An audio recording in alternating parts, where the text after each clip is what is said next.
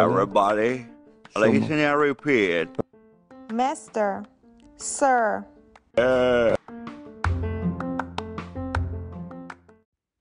سلام من لادن سریال قلم هستم و این 16 همین قسمت از پادکست 3 Minute English Tips for Persians هست.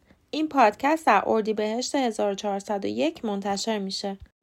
همونطور که در پادکست شماره 15 بهتون گفتم مسیز برای خانم های متعهل، میز برای خانم های مجرد و متعهل و میس برای خانم های مجرد به کار میره.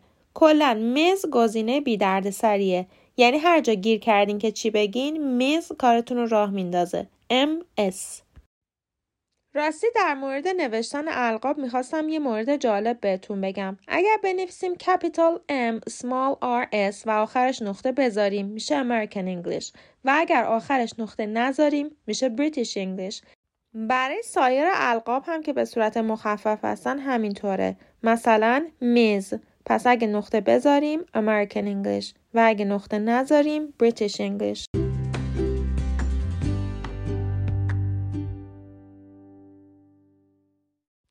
امروز می‌خوام در مورد تایتل آقایون بهتون بگم.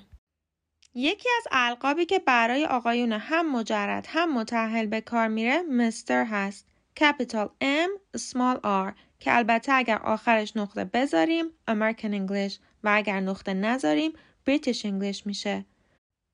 از نظر کاربرد این title دقیقا مثل Mrs. و Ms. هست. یعنی فقط با اسم فامیل و یا اسم کامل میاد و با اسم کوچیک به کار نمیره. پس نمیگیم Mister جان. باید بگیم Mister Smith یا باید بگیم مستر جان سمیث. مورد دیگه اینه که مستر رو به تنهایی نمی‌تونیم استفاده کنیم. یعنی اگر بخوایم کسی رو در خیابون صدا کنیم که اسمش رو نمی‌دونیم نمی‌تونیم بگیم excuse me مستر. این غلطه. باید بگیم excuse me sir.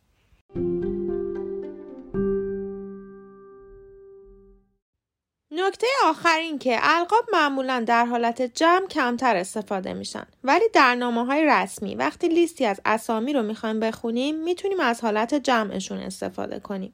مثلا وقتی می‌خوایم بگیم آقای X و آقای Y و آقای Z به جاش می‌تونیم بگیم آقایان X, Y, Z.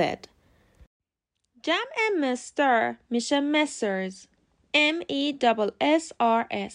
messers جمع میز میشه مزز یعنی در واقع به MS باید ES جمع رو اضافه کنیم. مزز به همین ترتیب میس میشه میسز که دوباره به Miss ES جمع رو اضافه می‌کنیم. اما title Mrs. کمی فرق می‌کنه. برای جمع بستن Mrs. MRS در واقع باید Madam رو جمع ببندیم که میشه Mesdames Mesdames M-E-S D A M E S